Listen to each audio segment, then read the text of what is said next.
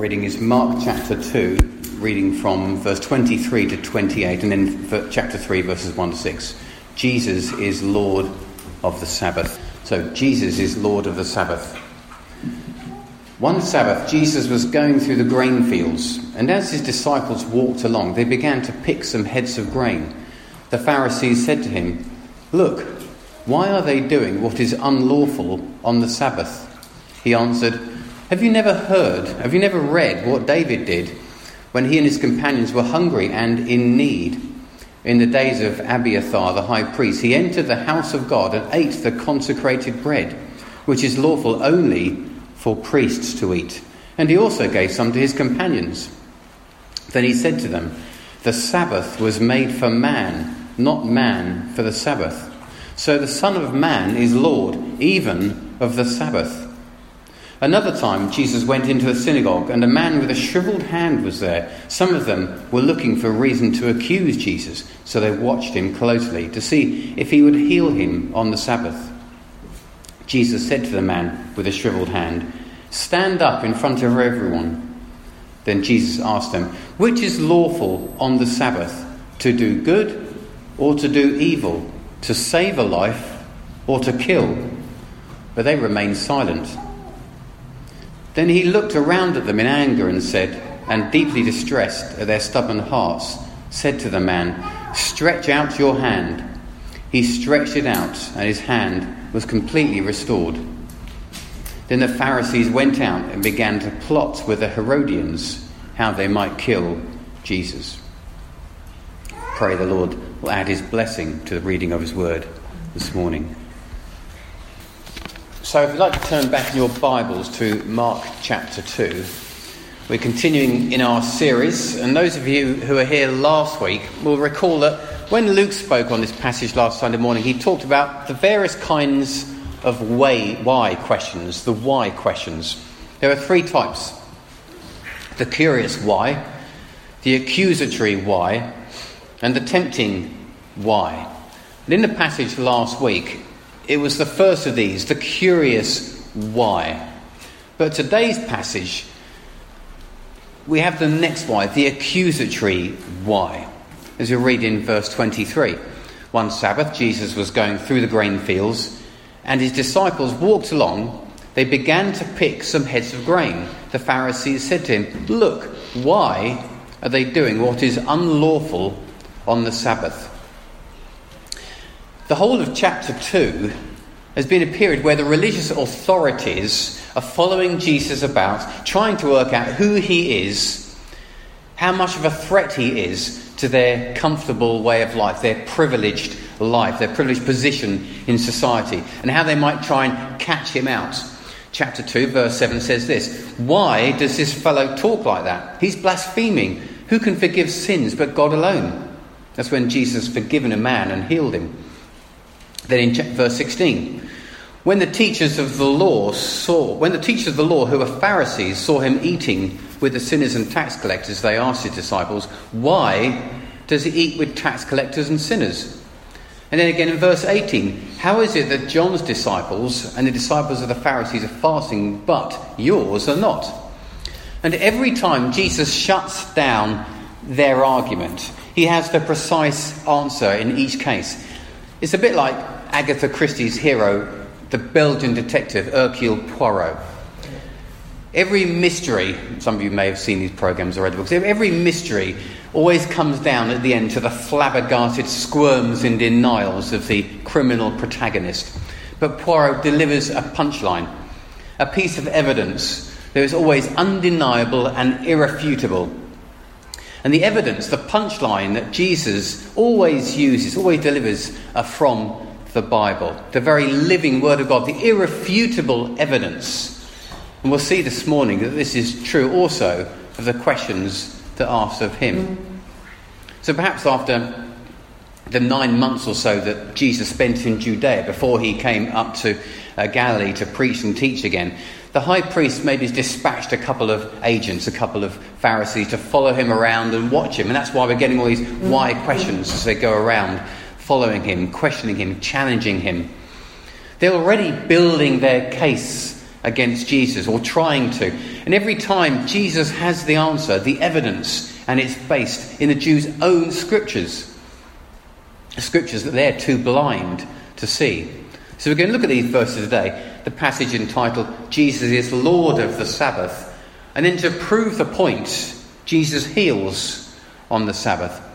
And it begins that narrative in verse 23, and then we've got the challenge from the Pharisees in verse 24, then the response of Jesus in verse 25 and 26. Then we come to those devastating statements in verses 27 and 28 that really close down the discussion. Then he goes on to prove the point with that miraculous healing on the Sabbath. So I've got a few short headings for you, for those who like headings. First of all, number one, what are they doing? Number two, what are they saying? Number three, who's right and who's wrong? And number four, what is Jesus saying?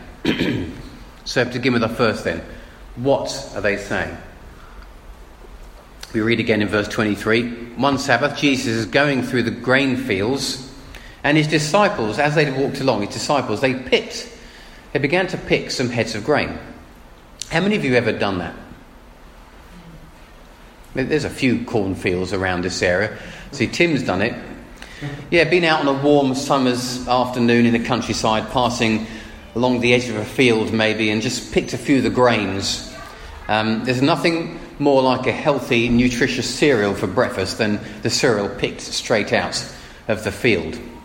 Very nice, eh? But um, the parallel passage in Luke's Gospel, in Luke 6, says this One Sabbath, Jesus was going through the grain fields, and his disciples began to pick some heads of grain, rub them in their hands, and to eat the kernels. It's quite instinctive, actually, if you've ever picked um, grains of corn or wheat, to rub them and to get the little stalky bits off the outside. And warm it up in your hand as well, and then you can eat them. They might get stuck in your teeth a little bit, though. It doesn't sound or, or does it sound to you like they're doing anything wrong? Does it sound like something sinful to be doing? Do you think the farmer would mind if they were just passing, taking a shortcut through the field and would pick a few grains on the way? Would he notice? Well, actually, he wouldn't mind. It was, it was actually allowed in the Old Testament. If you look at the scriptures in Deuteronomy chapter 23, verse 25 says this If you enter your neighbour's grain field, that's exactly what they were doing, you may pick the kernels with your hands, but you must not put a sickle to their standing grain. So you can pick off a few grains, but you're obviously not going to go in there with a, with a sickle and harvest it. That would be stealing.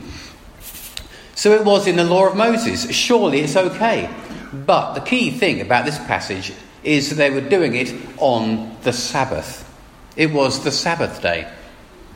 Now, I'm going to Israel uh, late afternoon this evening, and a bit later, Michelle will be driving me up to the airport and going uh, on a flight to Tel Aviv. Now, if there's one thing I've learned from doing business with people in Israel, it's this don't expect any answers to any emails or phone calls on a Friday or a Saturday, but expect to come into work on a Monday with an inbox full of emails. You see, Still today, the Sabbath day, the Saturday is where we get the name Sabbath Saturday, it's linked to Sabbath day, is still their day off in Israel. They have Friday off too, so they have two days off in the week just like we do. So it's their Sunday, if you like. But for us, our Sunday is the first day of the week. For us, the first day of the week is memorable because it's the day of the resurrection. It's the, after the Passover festival, it is the day the Lord rose. We call it the Lord's Day because he rose on the first day of the week. And traditionally, because of that, we have Sunday off. Before modern times, it was the only day off you'd have had from work. Nowadays, we have Saturdays off too. Unless you work in a shop, of course, or in emergency services, as some of you do, or in another kind of shift role, a role that involves doing shift work. But where does the Sabbath day come from? To find the answer, we have to go way back to the beginning of time, right back to Genesis chapter 2. Chapter 2, verse 2 of Genesis, we read this. By the seventh day, God had finished the work that he'd been doing, so on the seventh day, he rested from all his work. Then God blessed the seventh day and made it holy, because on it he rested from all his work of creating things that he had done. He rested. God rested on the seventh day. He made that day holy. What were the disciples being accused of? Of working, gleaning, or harvesting on the Sabbath day. Yes, it is quite ridiculous, isn't it, to think you could walk through a field and pick a few grains and that would be constituted as harvesting, gleaning from the fields. See, this is what the attitude of the Pharisees was. You must not work, you must not do this, you must not do that, you must do not anything that remotely looks like work. What else does the scripture say about the Sabbath day? Exodus 23, verse 12 says, Six days you do your work, but on the seventh day do not work so that your ox or your donkey may rest, and so that your slave born in your household and the foreigner living among you may be refreshed. And also in Exodus 34, six days you shall labour, but on the seventh day you shall rest. Even during the ploughing season and harvest you must rest. And this was obviously the harvest season. The disciples are going through the fields. There it is, the commandment that you should not harvest on the Sabbath day. I bet the Pharisees were pretty excited when they saw the disciples doing this. Thought, ah, right, we've really got him now. We've really got him on this one. He can't deny this. But the primary reason, as we saw in the passage from Genesis, is because God made it holy. God made the Sabbath day holy. That's really what it's about. And again in Exodus chapter 20, we read, uh, Remember the Sabbath day by keeping it holy. Six days you shall labour and do all your work but the seventh day is a Sabbath to the Lord your God. On it you shall not do any work, neither you, nor your son, nor your daughter, nor your male or female servant, nor your animals. See how it's not just about caring about the Jews, it's about the people around them, their livestock, their slaves, nor any animals or any foreigner residing in your towns. For six days the Lord made the heavens and the earth, the sea, and all that is in them, but he rested on the seventh day. Therefore, he says, therefore the Lord blessed the Sabbath day and made it holy. It is an opportunity to rest because God knows we need rest. But also, he made it holy. It's an opportunity to spend time with him. So, look at our second heading. What are they saying? What are they saying? They're saying that by picking a few grains, snacks by the road maybe, you are working and you're not keeping that day holy. But these people are with Jesus. They're walking through the fields with Jesus. How much more holy can you get than by spending time in the company of the Lord Jesus Christ, spending the day with Him? You can make tomorrow holy if you take a day off work and maybe spend it in the company of Jesus through reading the Bible reading his word, meditating on it, and praying. These men are out for a Sabbath day's walk with the Messiah, the living, breathing Saviour. Perhaps they're out walking to a meeting or perhaps taking a shortcut through the fields to the synagogue. Today is the first day of the week, it's Sunday, and perhaps some of you walked to church. What if it was August and you came down the lane and you stopped to pick a few blackberries from those bramble bushes up the end there? Is the law going to condemn you for that? Of course not. He wants you to make the day holy, not tie you down with or condemn you with restrictions and laws and rules and regulations. See, the Pharisees have stooped so low in their regulatory control, their grip on the people, they couldn't see the requirement for holiness. They couldn't see that the Messiah was in their midst. They could only see the laws and rules that must be obeyed and the punishments when they're not. And in their hearts, they were not looking to find out who Jesus was. They were just looking for opportunities to condemn him. If we jump forward into the next chapter in our section, today's reading, chapter 3, where Jesus has healed a man on the Sabbath day, we read some of them were looking, in verse 2, some of them were looking for reasons to accuse Jesus. See, they'd already made their minds up. They were just looking for the reasons, they were just looking for the evidence they wanted to be able to accuse him. So they watched him closely to see if he would heal on the Sabbath. Jesus knew this, didn't he? So he said to the man with his shriveled hand, Stand up in front of everyone. Remember, he's not actually healed him yet, he's just got him to stand up because he knows what he's going to do. then Jesus asked them, Which is lawful on the Sabbath, to do good or to do evil, to save life or to kill?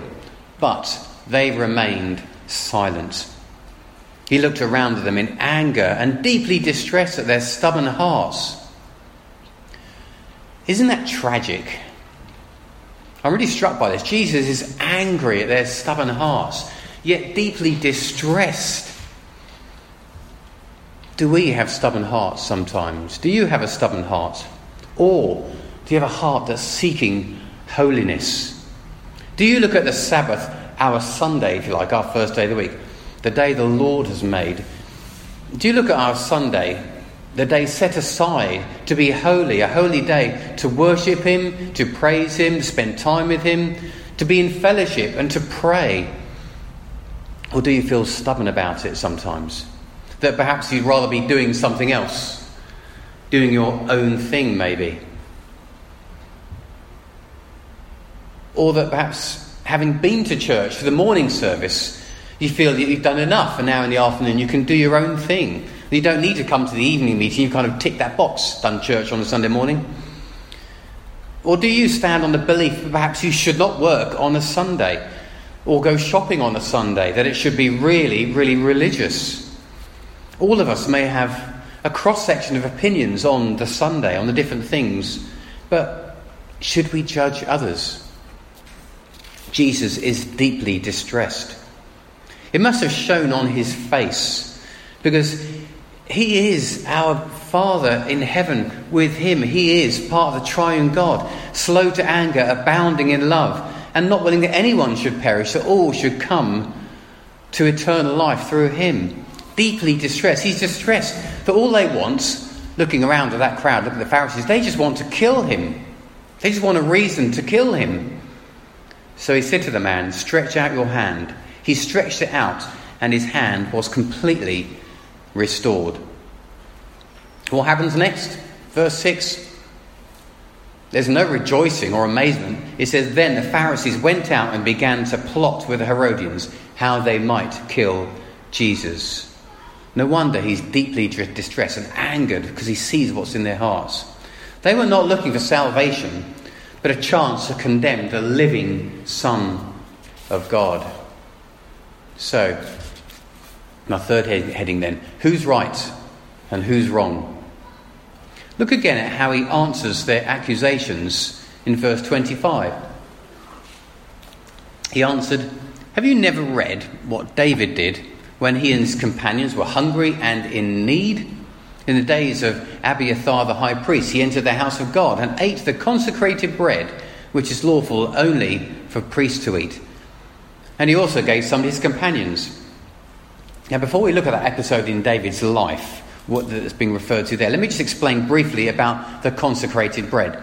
In Leviticus chapter 24, Moses wrote down the instructions for the bread offering in the tabernacle, saying this Arrange them in two stacks, this is loaves of bread, two stacks, six in each stack, on the table of pure gold before the Lord.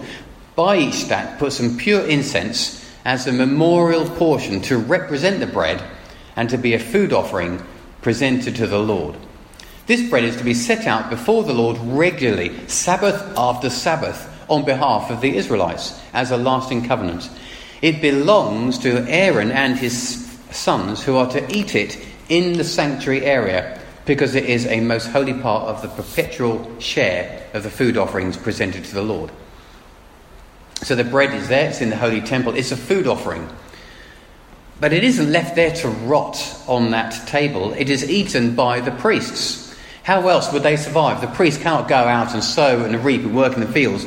They are relying on the, on the gift offerings.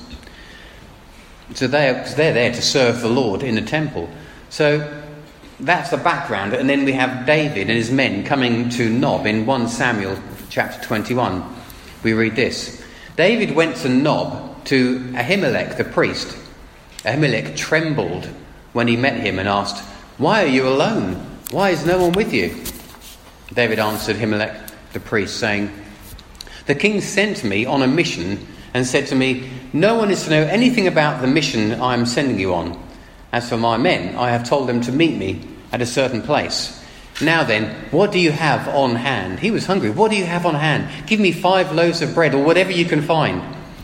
But the priest answered David, I don't have any ordinary bread on hand. However, there are some of the consecrated bread here, provided the men have kept themselves from women. David replied, Indeed, women have been kept from us, as usual, whenever I set out. The men's bodies are holy, even on missions that are not holy. How much more so today, he says. So the priest gave him the consecrated bread, since there was no bread there except the bread of the presence that has been removed from before the Lord and replaced by the hot bread on the day it was taken away. So he took the holy bread. That bread had been on the, the table, the bread of presence, had been removed and replaced, but the priest gave it to David. More than that, however, the priest gave David the holy bread because the men were considered holy. They were ritually clean. In the parallel passage to Mark's passage we're looking at today, in Matthew's Gospel, we read that Jesus also said to them in Matthew chapter 12, Or have you, haven't you read in the law that the priests on Sabbath duty in the temple desecrate the Sabbath and yet are innocent? In other words, they're sinners, but they're counted clean. I tell you, there's something greater than the temple is here. If you had known what these words mean, I desire mercy, not sacrifice, you would not have condemned the innocent. So, in summary, if, if David can break a minor law in order to meet human needs, his need for food, the, the needs of his men, particularly his men being holy, how much more can Jesus, the one who's greater than the temple, he's greater than the temple, the law, and the prophets, also break that minor law to meet a human need? People need healing on the Sabbath. They need to hear the gospel on the Sabbath, just as on any day. Again, in Matthew's account, we've got that additional text. He said to them, If any of you has a sheep and it falls into a pit on the Sabbath, will you not take hold of it and lift it out? How much more valuable is a person than a sheep? Therefore, it is lawful to do good on the Sabbath. It is lawful to do good on the Sabbath. So, what is Jesus saying? This is my fourth heading. What is Jesus saying? In reply to the question about the picking of the grains, he's shown that human needs take priority over those minor laws.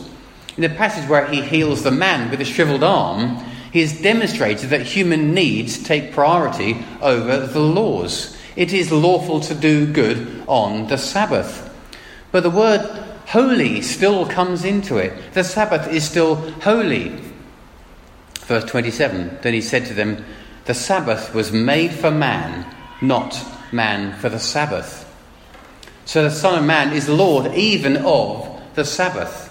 So this holy day was given to them to rest. It was for their purposes, not to be enslaved under. It was to serve them. They were not to serve it. They're not there to serve the Sabbath day. The Sabbath day is there to serve and provide for them. The Sabbath was made for man, not man for the Sabbath. You see, Jesus came to set us free from rules, set us free from the laws that say you must do this and you must not do that. I think it, it might be a common misperce- uh, misconception among non believers, among Christianity. One of the few things that people who don't come to church or don't read the Bible may say to you is that one of the few things they'll know about the Bible is the Ten Commandments. They'll focus on those thou shalt nots and thou shalt not do this and not do that. And they'll say, well, okay, I enjoy my life. I want to be able to do those things. But Paul, writing to the church in Colossae, says this in Colossians 2, verses 16, the passage entitled Freedom from Human Rules. He says, Therefore, do not let anyone judge you by what you eat or drink, or with regard to a religious festival, a new moon celebration, or a Sabbath day there it is. Do not let anyone judge you. And in the same way, we should not be a stumbling block to others for others by what we believe. We are saved by grace alone, that free gift of grace through Jesus Christ. And the second thing Jesus said to them is So the Son of Man is Lord even of the Sabbath. Because the Sabbath was made for man by command of God's word. Way back, we go back to Genesis again, we read earlier in Genesis chapter 2, verse 3. Then God blessed the seventh day and he made it holy, because on, the day, on that day he rested from all his work of creating all that he had done. Then Jesus was there. Jesus was there when it was made, when that seventh day was made. John chapter 1 says this In the beginning was the Word, that's Jesus. And the Word was with God. And the Word was God. Jesus is God. He was with God in the beginning. Through him, all things were made. Without him, nothing was made that has been made, including the Sabbath. Jesus is Lord of the Sabbath. He was there at the dawn of time when it was instituted, when it was inaugurated. Of course, he can heal on the Sabbath if he wishes to. Of course, his people can glean on the Sabbath. Because now he has fulfilled all the scriptures. He's died and he's risen again, and he sits at the right hand of God in the kingdom of heaven. You know, I don't know what you did yesterday on Saturday, the, the Sabbath day. Perhaps you're out enjoying some of this beautiful, lovely sunshine, having a walk somewhere, or perhaps you're doing some early Christmas shopping, going around the town centre. It doesn't matter because the Sabbath day has been fulfilled, and now we have the new covenant written in the blood of Jesus, written in his blood. Now we meet on the first day of the week because Jesus rose on the first day of the week. He appeared to the disciples on the first day of the week. He met with them in the morning on the first day of the week and again in the evening. And so today we follow that model. We meet with him here in the morning and again here in the evening. But when you leave here, after you've had a cup of tea and a biscuit and a, a good chat with somebody, and um, when you go out, just look around you as you go home. Note the hundreds, thousands, maybe tens of thousands of people out there. The supermarket car parks will be full. The car park at Virginia Water or the Lookout will be full of dog walkers and cyclists and joggers and runners. The new town centre car parks, you can bet they're heaving with people, lapping up the wine of the world and feasting on the commercial fodder of worldly goods. And yes, we need some of these things, but most of all, they need to know the salvation love of Jesus. They need to hear about Jesus. They're all dead men walking. We were all dead men walking once. All on that wide road to destruction. And maybe without a clue why Sunday is special and not just another day off work to go and do what you like. So, what are we to do? We need to spread the word. As we, as we heard in Mark's testimony this morning, we need to sow the gospel so that there might be a harvest of righteousness. So, yes, there will be souls gleaned on the Sabbath, and yes, there may be souls healed on the Sabbath day. People might come in and feel that healing love of the Lord Jesus Christ. These walls may resound to the sound of worship and singing and prayer. People praising Him, worshipping the only true God, our Saviour, Jesus Christ. How will they know if we don't tell them? How would Mark have known if Elaine hadn't told them? So, in conclusion, is it right or wrong to go shopping on a Sunday after church to get some food in for the week, perhaps on the way home? Is it right or wrong to work on a Sunday? Or to do some gardening or trim the bushes or something? I would say it doesn't matter and no one should judge another by how they spend their time on Sunday, as long as the first thing in your life on the Sunday is the Lord Jesus Christ. Paul writes, Do not give up meeting together, as some are in the habit of doing. Do not give up meeting together on the Lord's day, enjoying fellowship, worship, prayer, songs. You may do some things for yourself, but first, rest in the Lord. The Lord has provided this day rest. Make it holy. If we go right back to the prophet Isaiah, we find this written down Isaiah 58, verses 13 to 14. He writes this If you keep your feet from breaking the Sabbath and from doing as you please on my holy day, if you call the Sabbath day a delight and the Lord's day, Lord's holy day, honourable, do we delight in the Sunday morning worship? Do we treat it with honour? Do we desire to come to church on a Sunday morning? Look forward to coming back in the evening to hearing the word expounded and explained. And he goes on, verse 13, and if you honour it by not doing your own way, not going your own way, and not doing as you please, or speaking idle words, then you will find your joy in the Lord. You will find your joy in the Lord. Do you not want to know that joy, that pure joy from the living Saviour? And I will cause you to ride in triumph on the heights of the land, and to feast on the inheritance of your father Jacob. Yes, my friends, that inheritance, the inheritance which is eternal life in heaven. Not because of the good things we have done, but because of that good and great and wonderful thing he has done in dying on the cross, giving his own life as an atonement for our sin. For the mouth of the Lord has spoken. Amen.